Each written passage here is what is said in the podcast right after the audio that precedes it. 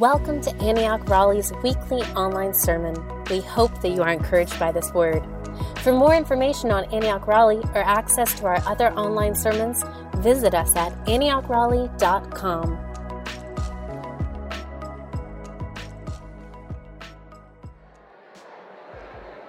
Good morning. Welcome. Come on in, take a seat.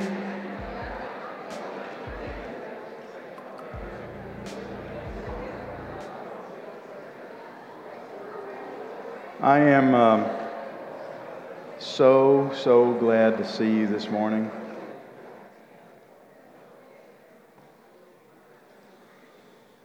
Hmm.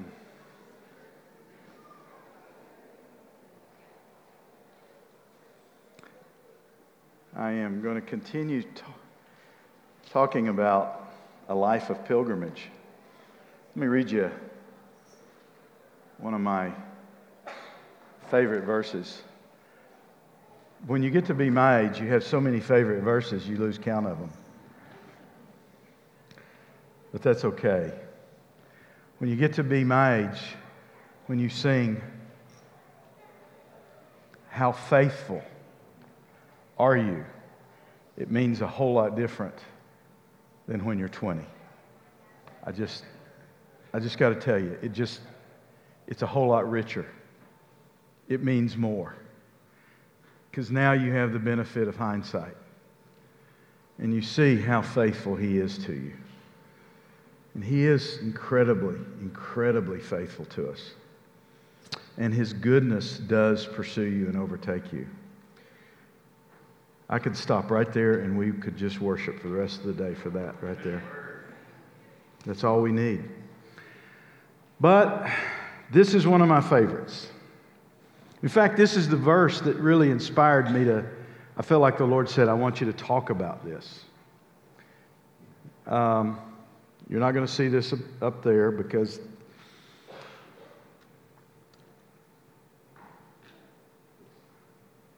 Lord just spoke it to me this morning to remind me.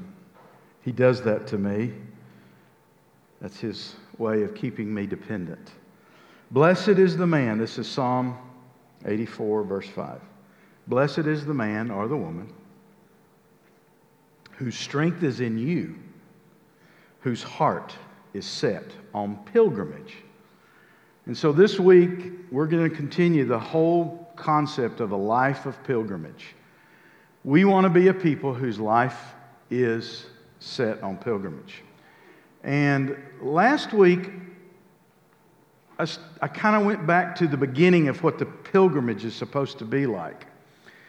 And we, we really started with the great, greatest pilgrimage in the scripture and the history of the Bible, which could have been titled, the book could have been titled The Pilgrimage, but it was called The Exodus. And they kind of mean the same thing, except the emphasis is on leaving something. And so every pilgrimage in the Lord starts with leaving something and somewhere. But today, what I want to talk about is how the Lord transitions us out of his rescue effort into another rescue effort, a new total salvation effort. And it all starts with an immediate, abrupt kind of thing that God begins to do in the lives of every single one of us. It is always the way He starts working in the lives of the people He calls out for His own possession. And that would be you and me. And this process, I believe, is absolutely misunderstood. And we're going to look at some of the scriptures that address that today.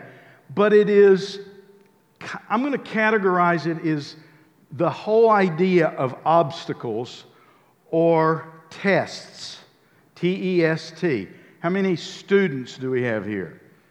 How many of you love tests and exams, midterms?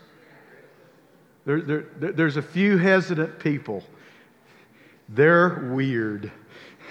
If, if you raise your hand, we're just going to say, you know, give us your anointing because the rest of us hate tests right?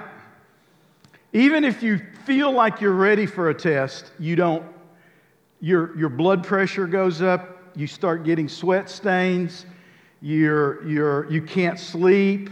You don't pull an all nighter because you're studying, you just can't sleep, especially when it's that big, important one, right? How many of you remember those days? Some of you go, I, I, I, I have PTSD from those days. I don't want to remember. But in January of 2009, I am glad there was one man who had taken a lot of tests. His uh, nickname, his last name was Sullenberger. Sully was his first, what people called him, Sully Sullenberger. And he was a captain of an A320 Airbus that took off with 150 souls on board, plus three crew, plus he and his pilot, co pilot. And at, when they got to about 3,000 feet out of LaGuardia in New York on the flight to Seattle, which was a, you know, a, that's a long haul, so they were, they were uh, prepared for a long flight. They hit a flock of geese and when those geese entered the engines on both sides of the airplane, they shut down both engines. And both of those engines couldn't be restarted. The minute it happened, Captain Sullenberger, who had 20,000 hours in the captain's seat, he'd been an Air Force fighter pilot before he joined U.S. Air, and he immediately said to his co captain, It's my plane which is in, speak for I'm in charge, you do your job. They had a protocol, they knew what they were supposed to do. He tried to start the engines. While he's trying to start the engines, he's also immediately addressing the fact that he may not be able to, which means a very, very heavy airplane is going to land somewhere very, very soon. And all 150 souls are at risk, including his own. Now, what's so amazing is he pulled off what's many called the miracle of the Hudson. He landed his airplane in the Hudson River, and not a single soul was lost. Now, that's a great story. And, we go, he's a hero. And he kept saying, No, I'm prepared. One of the things that all the airlines do, and in fact, everything about general aviation is like this. The day Brenda, was, her dad is a pilot, he was a colonel, a lieutenant colonel in the Air Force. She grew up flying gliders. As a kid, she just loved flying. I, on the other hand, kind of had this fear of flying. I'd been in a few really bad storms during my business career.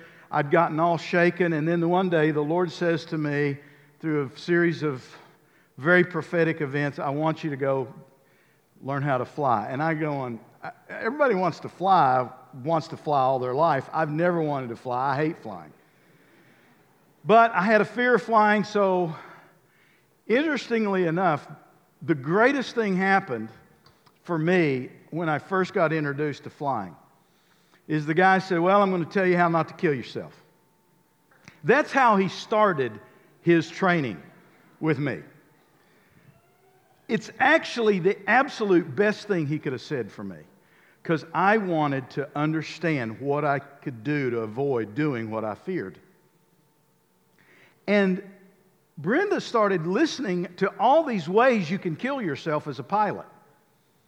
And she developed a fear of flying that she'd never had because she began to understand the risk associated with it. And can I just tell you, a lot of us, when we get rescued from Egypt, we have this idea that everything is going to be okay and there is no risk anymore. Wow, God, this was so fun. God just always topples the armies of the chariots that are coming after us. And what we don't understand is you have just now started your adventure against the enemies. But you don't know it yet. And so today I'm going to be your flight instructor that says, I'm going to try to tell you how not to kill yourself. Last week, we covered the great Passover story, and we took a fresh look and a fresh perspective on the start of our pilgrimage based on the children of Israel. So let's review for those of you that weren't here, and those of you, I feel like the Lord said to me, I want you to slow down. What are you in such a big hurry? Most people need to hear things three or four or five times before they actually, the penny drops. So, the Passover was and is the most significant festival of the children of Israel. Interesting, this seasonal festival is officially called the Feast of Unleavened Bread. In fact, with the Passover being the pinnacle event of that festival week, it's a week long festival. The Passover got its name from the fact that the death angel passed over anyone whose household had the blood of a perfect male lamb smeared on the lintel and doorpost of their house. Which that blood was applied with a bunch of hyssop. Hyssop are like a mint plant that has beautiful purple flowers. When they dry and wilt, they would take that hyssop, dip it in blood in the sanctuary, and it was part of the Jewish ritual of sacrifice. Well, the hyssop was used to touch the doorpost. In the new covenant, Jesus signifies both the lamb that was slain, we just read, sang that this morning, and the door to the house. He signifies the lamb that must be completely consumed. There's no option to pick and choose what part of him we take. We must take him all or not at all. A significant part of our D cycle is dedicating to make sure you decide to take all of Jesus and not just the parts you like. Well, I like the Jesus that forgives the adulterous woman, but not the Jesus that would also judge her if she didn't repent.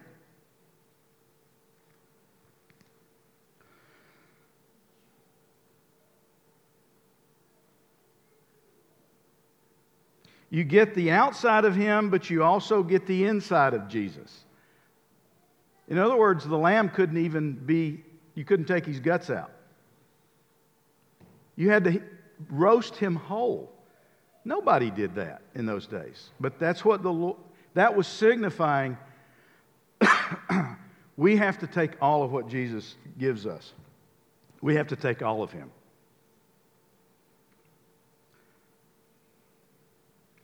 The lamb's blood was to be collected and applied to the doorpost. When Jesus bleeds on the cross on Passover day, it signified the blood that must be applied to the door of the house. In the new covenant, we are being invited to the Father's house. Jesus said in John 14, In my Father's house are many dwelling places.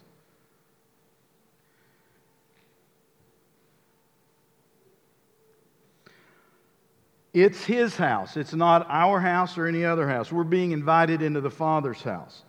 All of humanity, on the other hand, is represented by those families who were too small and too poor to provide their own lamb. The triune God invites us to dine with his family in his house. He provides the sacrificial lamb raised in his household. Guess who that was? Jesus is the Father's precious Lamb. And Jesus is also the door to the Father's house.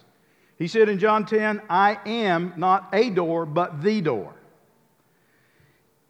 He is the exclusive door anyone wanting to avoid eternal death must walk through. I want you to listen to this. Watch, listen. His exclusivity is not based on prejudice our personal preference, or any other human variable. It's based on his performance. He had to perform, and he did. It's a rather it's rather simple to understand. No one else's blood is able to appease death, the destroying angel, for all of eternity. No one except his. The door to the Father's house has the lifeblood of Jesus, the Lamb of God that takes away the sins of the world, smeared on the doorway that each of us must walk through. If you can imagine, Jesus on the cross was the Lamb who was shedding his blood, but he was also the door held in heaven that we have to walk through. And all of humanity is represented by these small families that can't take care of themselves. If we'd agree to walk through the door of eternal life, we pass from death to life, just like the death angel over, passed over the children of Israel. Now, lastly, just a little, again, this is where God is so consistent. You know, one of the, I just heard a guy talk about how he was at Northwestern University in Chicago. He was uh, part of an, uh, an agnostic club. And he said one of the things that had really,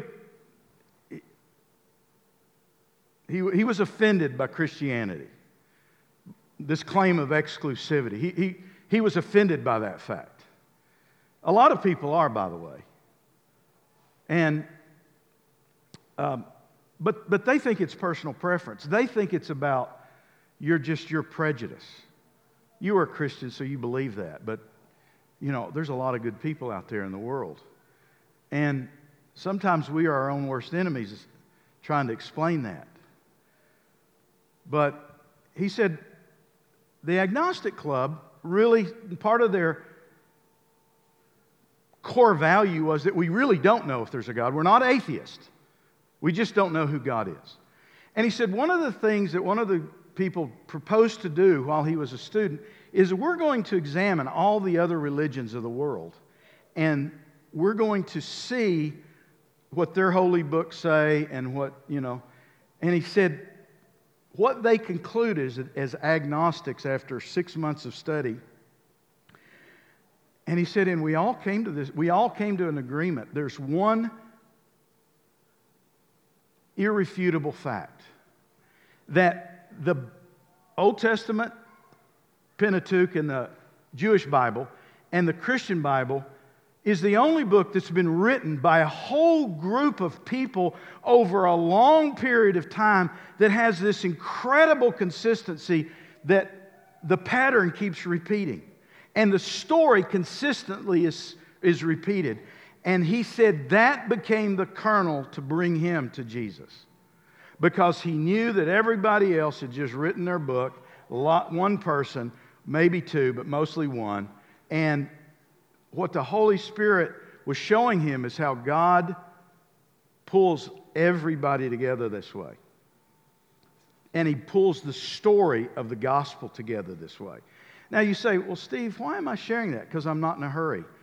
I, we got some young disciples here that need to get some foundations about this blood sacrifice thing. And we got some old believers that need to be reminded about the power of the life to death transition that happens through the blood of Jesus Christ. Now, one of the things that we fail to do in this understanding is this we fail to understand there's so much more after we pass when the death angel passes over us. But this is a very, very, very important kind of theological distinction. So let me, let me try to m- make it. The children of Israel, the death angel passed over them. In a lot of respects, when you read the following story, they almost took it for granted. Yeah, yeah, yeah, we, death angel didn't kill us. Well, the death angel, the final enemy is death, according to Paul. That is the final enemy that Jesus had to defeat. And he defeated it on the cross. What he didn't defeat as completely was all the residue and residual impact of us being raised on a fallen planet. And that is what church is mostly about training each of us to become like Jesus. And so, so what happens is let's, let's read a verse here.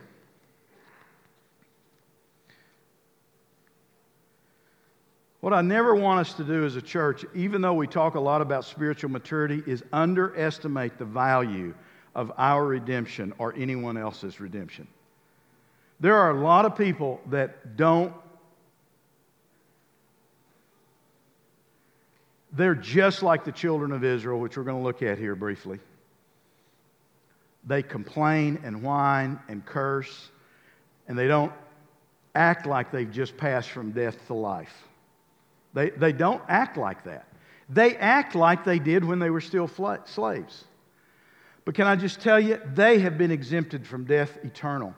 And let's, let's, rem- so why is that so important to Jesus? I'm talking today like an evangelist.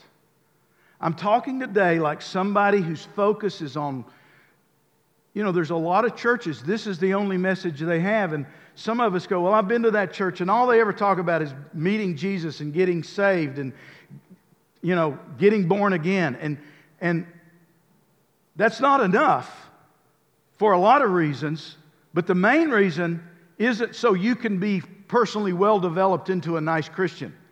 The main reason is you become much more effective at getting others rescued from darkness when you actually look like Jesus. That's the main reason we're to grow up. So let's never lose sight of the fact that our main goal is to make sure the Passover event happens in the lives of the people that we live with. Now, it's really gravy if we can get them to become deep following disciples of Jesus. And that's what we're commanded to do. It's not just to get them redeemed out of Egypt, but delivered from Pharaoh's army. So so let, us look at this verse. It's Exodus 13. So the Passover happens. They're all clothed, they're all ready to go. They're ready for pilgrimage, they're dressed for pilgrimage. The death angel comes. Pharaoh's house says, You guys get out of here, we're all going to die. The children of Israel have, over the preceding weeks, have been given gold and gifts from the Egyptians who actually loved their slaves. And they plunder, the scripture says they plunder Egypt. They, they get out and listen to this verse. It's Exodus 13, 17. And let me, let me do an aside. You know, we, we do a lot of points, and I'm not going to comment on the fact that I think that can be very good. But I would like to encourage you, as your pastor and chief disciple maker, uh, you know, so, part of the message that I'm sharing with you today came from a phrase I heard 40 years ago that changed my life. I, don't, I didn't understand what it meant. I mean, I thought it sounded really cool. But I wrote that phrase down, and the reason I wrote that phrase down is because the people discipling me made this statement one time that I still remember and that was this the dullest pencil is better than the sharpest mind. The dullest pencil is better than the sharpest mind. And one of the things that I let me, let me look here to college students. I know you guys have all these new means of taking notes, right? How many of you still use paper? Oh, wow. How many of you use how many of you use the iPad electric pencil. I, I, you know, I, I'm glad I asked the question. The dullest pencil is better than the sharpest mind. I want to encourage you. When we throw up the points we're making, that may not be the points the Holy Spirit is making to you. So, uh, I still, to this day, have a paper notebook. And on my paper notebook, I have November 20th, 2017, a journal entry I made four years ago on my birthday. And I, I keep that there because it was an important message to me for the last several years. Now, the reason I'm saying that, oh, here, let me show you something else. I'm slowing down because the Lord, this is elementary. Throw me my, throw it, throw it, throw it. Okay. All right, this is, this is not a doctrine this church is, is believing in, but it's one I practice. See my coat of many color pens? I even have, because I kind of a little neat freak when it comes to my Bible, I have all these key cards that I get from hotels, and I use them as markers to underline, circle, make notes of different colors. I have a whole color code I won't get into with you, but I want to, you know, I, this Bible is marked up. I mark what the Holy Spirit highlights because I have, my memory is fainter than my pen. And I go, oh, wow, that's a great verse. That's a great verse. So, I, that's just a little aside on how to study the Bible. It's not the only thing, it's not even the most important, it's just my way. Now, the children of Israel, let's read the text Exodus 13.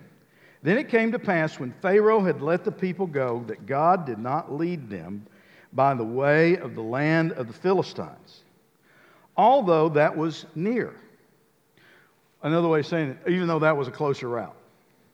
For God said, Lest perhaps the people change their mind when they see war and return to Egypt. So God led people around by the way of the wilderness of the Red Sea. And the children of Israel went up in orderly ranks out of the land of Egypt. Now, There is always a honeymoon period when you meet the Lord. How many of you can remember those days? You met Jesus, the world is great, I'm going to heaven, and everything is perfect, and nothing bad will ever happen to me again. And temptation. It's amazing how many people who have been totally addicted to drugs and alcohol and all kinds of other addictive behaviors say, I'm no longer addicted. Well, that's because the Lord knows that you're not ready for the warfare that you must undergo. And in His mercy, He takes you a route. And that route is a place that you'd prefer not to go. And that place is called the wilderness. And the Lord inevitably takes his people over and over again to a wilderness. And Jesus himself modeled this at the beginning of his ministry. The Holy Spirit, in Mark, it says, drove him to the wilderness. The Holy Spirit knows that something transpires when you get into a spiritual wilderness. Another place, another way to say it, is not wilderness because when I think of wilderness, I think of Last of the Mohicans running through the woods, you know. That's my, that, that, how about desert? How about Joshua Tree? How about Gobi Desert? How, let's think desert more than, that's the kind of wilderness, a wild place. And so let's read, now let's go to 1 Corinthians. And I, the 1 Corinthians text in uh, we're going to throw up there. It's out of 1 Corinthians 10, and it's out of the Message Bible. And I just want you to listen as I read it to you. Remember our history, friends, and be warned. And, he, and Paul's talking to Jewish believers. All our ancestors were led by the providential cloud and taken miraculously through the sea. They went through the waters in a baptism like ours, as Moses led them from enslaving death to salvation life. They all ate and drank identical food and drink, meals provided daily by God. They drank from the rock, God's fountain for them, that stayed with them wherever they went. And the rock was Christ. You see what Paul's doing? He's doing the exact thing I was just doing. The Lamb of God, the Lamb that was slain, Jesus the Lamb.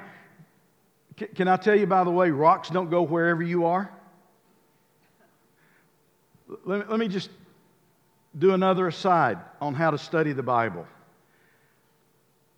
Uh, one scholar said this all metaphors are lies.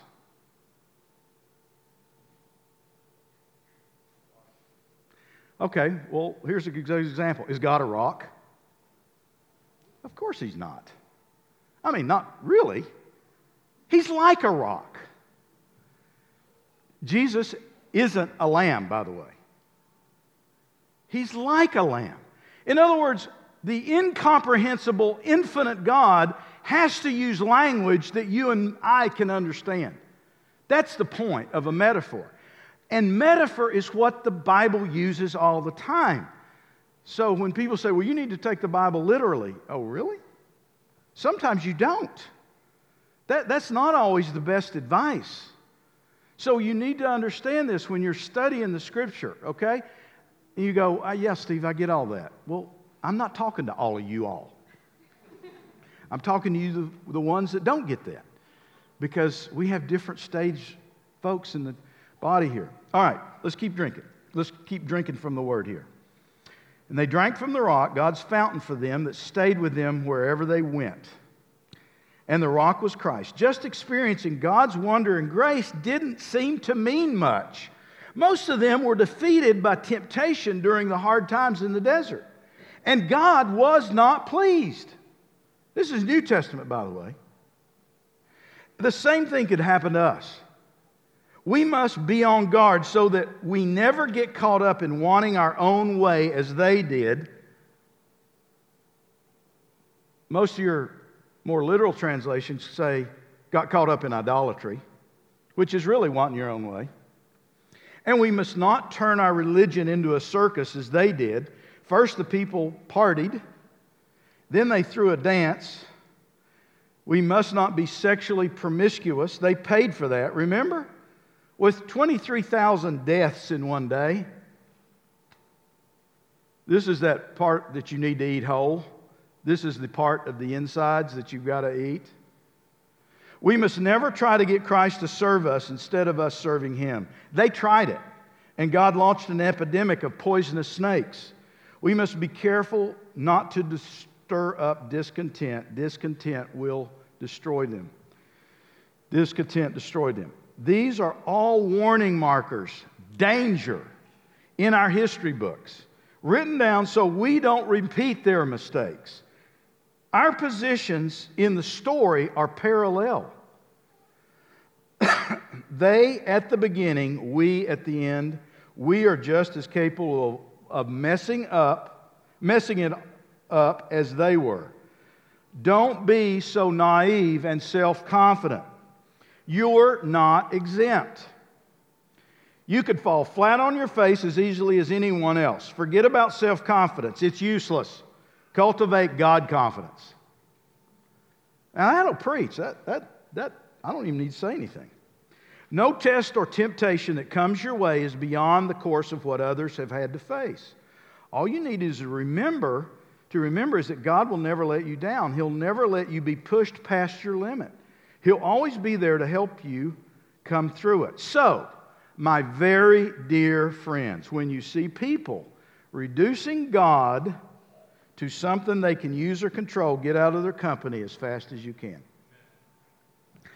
Okay, when I was a young believer, like a lot of young men, I had a major problem with lust. I love that verse.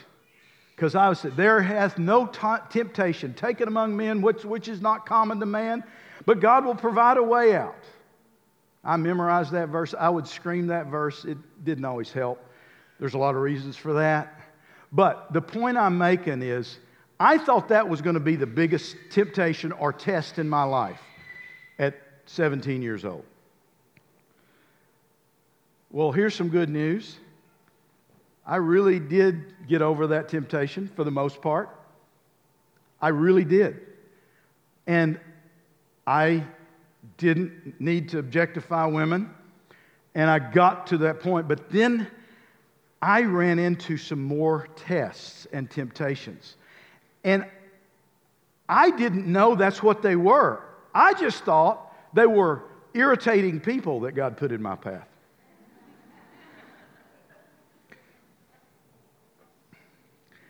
The scripture says in Psalm 103 that God made his acts known to the children of Israel. but he made his ways known to Moses.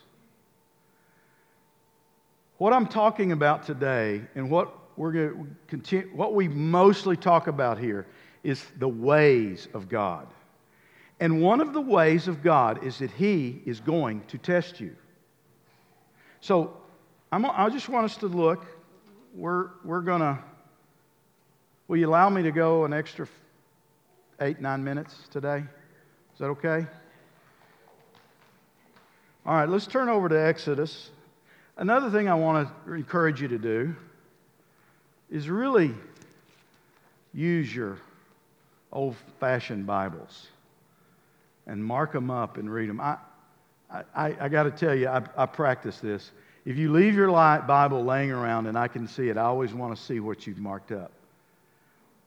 And, and I, I want to, it's not that I'm judging you, it's, I want to know are you really meditating on the Word? Now, that doesn't mean that some people have this, uh, you know, gosh, I, I don't want to mark the Bible up because I, you know, it's, it's a sacred book.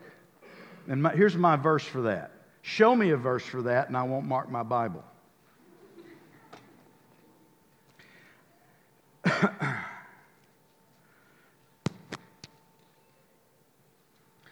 so the children of Israel, you know the story. I, I wish I could camp here. I just want to say this. The children of Israel passed through the Red Sea. Walls, towering walls of, of the sea itself, it's dry ground. The army of the Egyptians are behind them. It's, it says that the Lord led with a uh, pillar of fire by night and a cloud by day in the desert so that they wouldn't get sunburnt, they wouldn't be overly oppressed in the heat of the desert. And then it says, when the Egyptians came after them, who, they had a change of heart, the Egyptians did, and they said, Wait a minute, our slaves are getting away. We need to go get them. What, what were you thinking to let them go? Even though they, all of our firstborn children have died, well, they've already died. Let's go get them and punish them. Let's kill a whole bunch of them. And the children of Israel are in this cul de sac with their back against the Red Sea, and God's the one that took them there. Yeah, that's the way the Lord works. First sign. And they start fussing at Moses are, the, are there no cemeteries back in Egypt? We're all going to get killed. And they're just griping and complaining. And the Lord says, Moses, and Moses starts crying out to the Lord. And the Lord says to Moses, Moses, quit crying to me. Take your staff and point it toward the ocean. And the thing parted, and the children of Israel walked through on dry ground. And the, then Moses, when he turned around, and the Egyptians said, Hey, there's a pathway. Let's go chase them trap. It was a trap. It was a good trap. In fact, it was such a great trap that the children of Israel really had a hoedown praise fest in the next chapter. The whole next chapter is nothing about the worship of God and the praising of God and the celebration of God's deliverance from the Egyptians army. Now, you know what's really interesting in that next chapter? Is the children of Israel actually don't do much celebration of the passing of the dis, uh, death angel. There's not one mention of it.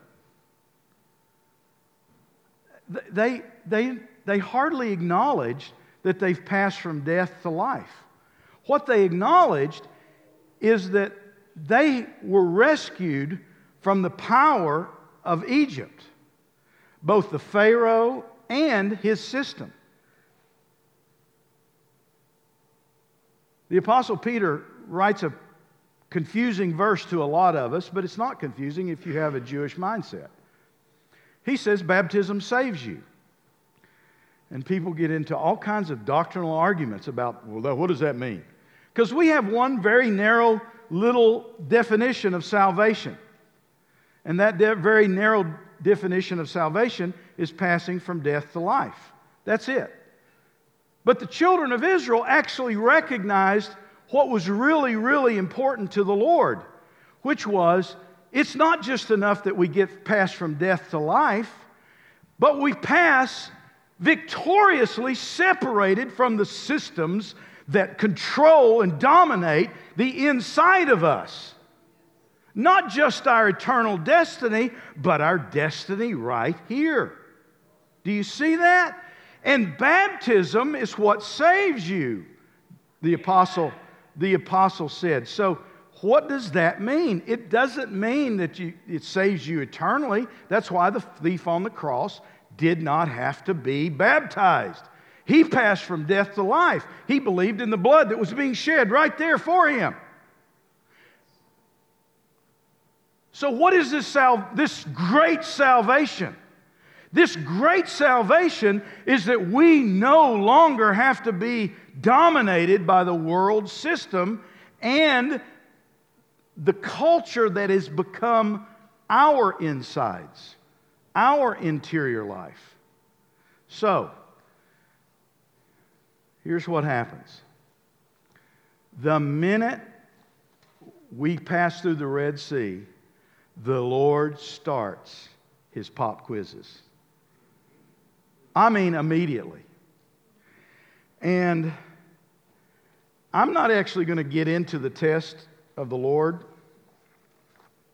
but what I am going to get into is kind of the principles that we need to kind of keep in our mind as we encounter the obstacles, the test, the, the difficulties. One of the ways they train pilots.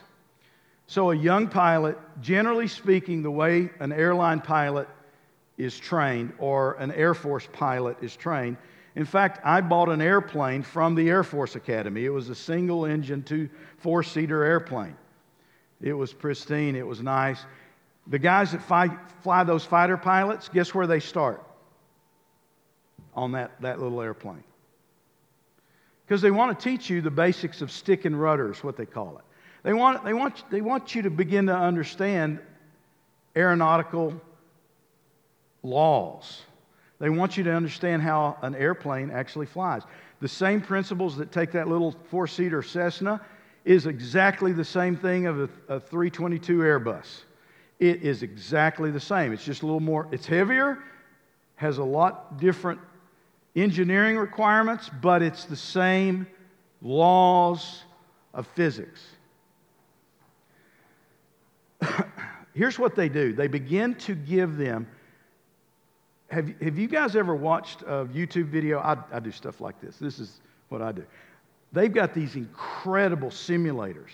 And the simulator, the pilots will sit in the seat, and it looks exactly like you are flying an airplane. and I guarantee you what Captain Sully did is he had been in that simulator many, many, many, many, many, many times. And the minute that airplane engine went out, he had about 15 things way down the road he was thinking about because he had been tested over and over and over and over and over again. Which is one of the reasons, by the way, most of us fly airplanes without, some of us have a little. How many of you always pray right before takeoff? Okay, most of, a lot of us do. How many of you pray when you're landing? Yeah, there's, a, yeah. Well, there, there's always that little awareness. You know, there's no roadway underneath us. It's hard to stop in the middle of the road while you're flying.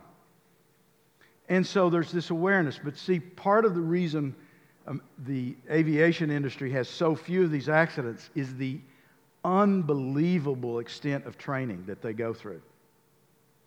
And that is exactly what the Lord does with us. He is wanting us to look like Sully in the captain's seat when disaster happens. And disaster is going to happen to you. You're going to be betrayed by someone. You're going to have a crisis of health. You go, Well, Steve, I don't want to believe God for a crisis of health. Well, let me just tell you something. In fact, let's, let's look at chapter 15, verse 22. So Moses brought as, turn to your Bibles if you've got them. Read your version. You're not going to see it up here. Uh, so Moses brought Israel from the Red Sea. Then they went out to the wilderness of Shur. I think that's almost like the Lord's giggling behind his hand. wilderness of Shur. And they went three days in the wilderness and found no water. And when they came to Marah, they could not drink the waters of Marah, for they were bitter. Circle that word bitter. Therefore, the name of it was called Marah, which is bitter. And the people complained against Moses, saying, What shall we drink? So he cried out to the Lord, and the Lord showed him a tree when he cast it into the waters, and the waters were made sweet. And he made a statute and an ordinance for them there, and he tested them. The Lord, te- I mean, they have been three days past the Red Sea crossing. They've seen this mighty miracle, and they start complaining. They've just seen the most amazing miracle that no slave could imagine. One, your slave masters let you go. And the next miracle is you pass through the Red Sea with walls all over you, and now you've got a little bad tasting water, and all you can do is complain. How many of us are like that? The minute we meet Jesus and everything is honeymoon and God is glorious, and we say, I praise the Lord after this great deliverance, and that's what they did. All of chapter 15 is about that great celebration. That's exactly what chapter 15 is until we get to this part. They've just got through praising the Lord. They've, been, they've had, I mean, he had to play the piano all day. So did the band. Their fingers were bleeding. There was so much worship and praise. And then they start going into the wilderness, and three days later, they're giving Moses the what for.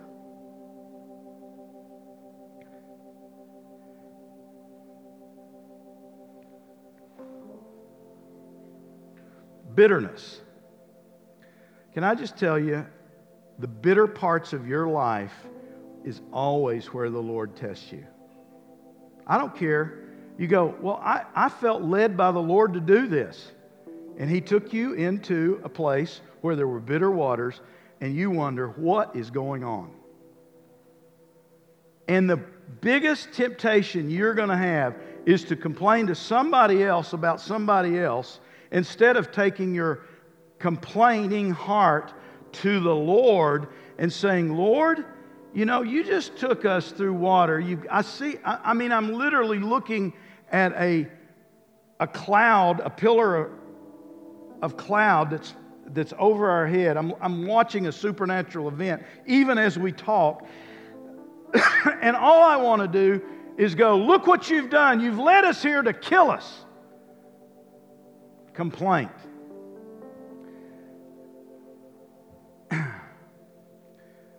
and what the Lord is wanting us to take, He puts us in those circumstances. He puts us with those kind of bosses. He puts it so that your spouse has things that you just can't stand about her or him. Uh, he puts you in places where your children don't act the way they are, you train them to be. Because you know what's in you? And this is what I wrote down years ago. It's much easier to get you out of Egypt than to get Egypt out of you. It's much easier to get you out of Egypt than to get Egypt out of you. Let's say that together. It's much easier to get you out of Egypt than to get Egypt out of you. Let's say it personally. It's much easier for God to get me out of Egypt than to get Egypt out of me. Most of our life is spent as a follower of Jesus getting Egypt out of us, getting the slave mentality and the ways of Egypt out of us.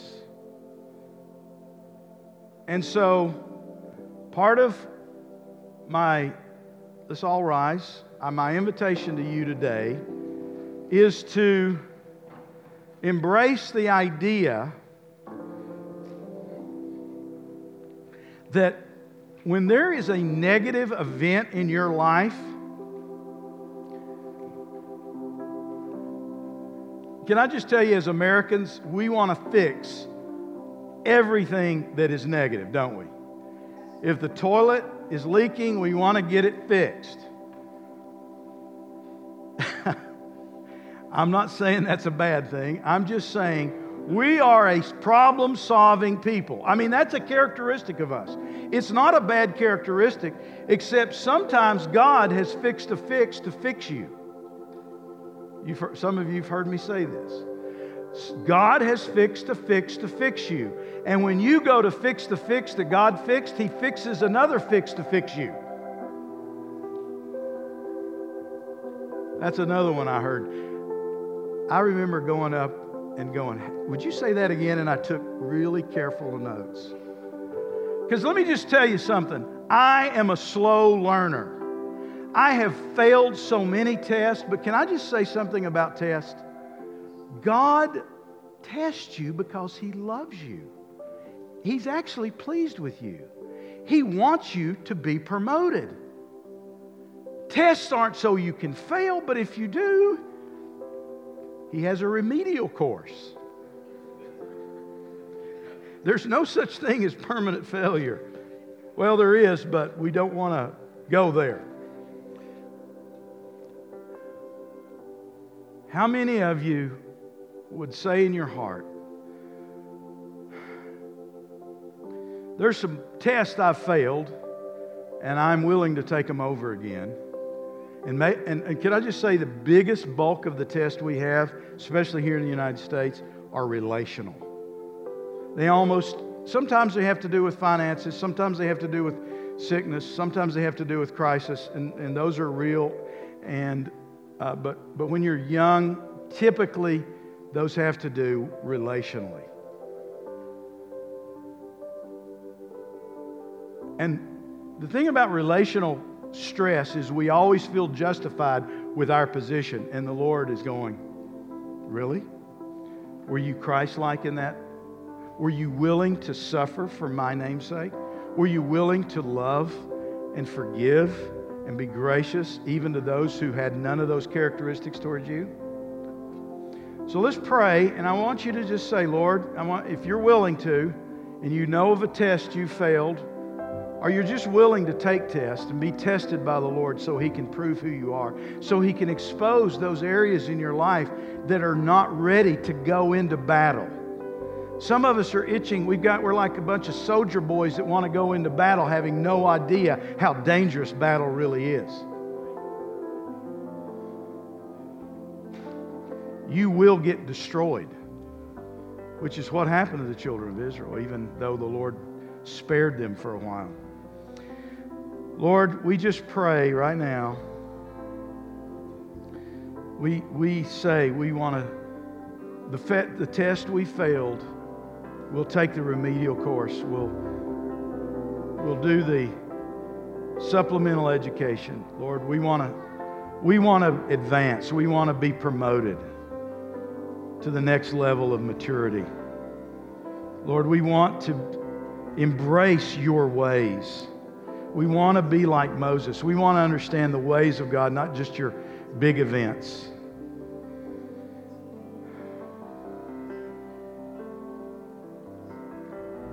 All right. Amen. Now, one of the things that this morning as we were praying, and by the way, you're always invited to come and join us at 9:15 down in that building right there on the bottom level. You can walk through the doors first room on the left, and we're praying for the, for the service and for the church. And one of the things we really felt like the Lord was saying is we're going to pray, we want to pray for sickness and disease and physical sickness and disease. Some people uh, in our church struggle with some physical ailments that are very severe. And so one of the things that happened right after this event, in fact, let me just read it to you. Let me get back to Exodus 15. And he said, This is after he tested them. Listen to this. And he said, If you will diligently heed the voice of the Lord your God, and do what is right in his sight. Give ear to his commandments and keep his statutes. I will put none of these diseases on you, which I brought on the Egyptians, for I am the Lord who heals you. Wow, that's a powerful verse. Part of the, I think, the overall sickness in the body of Christ is due to the fact that we fail over and over again the test of the Lord, and we don't keep his ways. And so, sickness and disease often flood into the body of Christ in a way that it shouldn't. Now, here's what I'm, I'm going to say I believe we've had no one even get remotely close to spending a. Uh, uh, no one in this church has been on a ventilator. We've had some fo- folks with COVID, but, you know, we've been praying, and I, it's been one of my daily prayers Lord, put, uh, separate us so that we, like the children of Israel, don't suffer from any of these things. And that's been my prayer. But I want the elders and some of the other staff to come forward. And if you need prayer for that, or you just want to pray through a struggle you have, you have gotten to that cul-de-sac in the, in the wilderness and you're wanting to complain. It's okay to complain. There's only one person you can complain to, and that's the Lord. All right. Come on up, elders, life group leaders.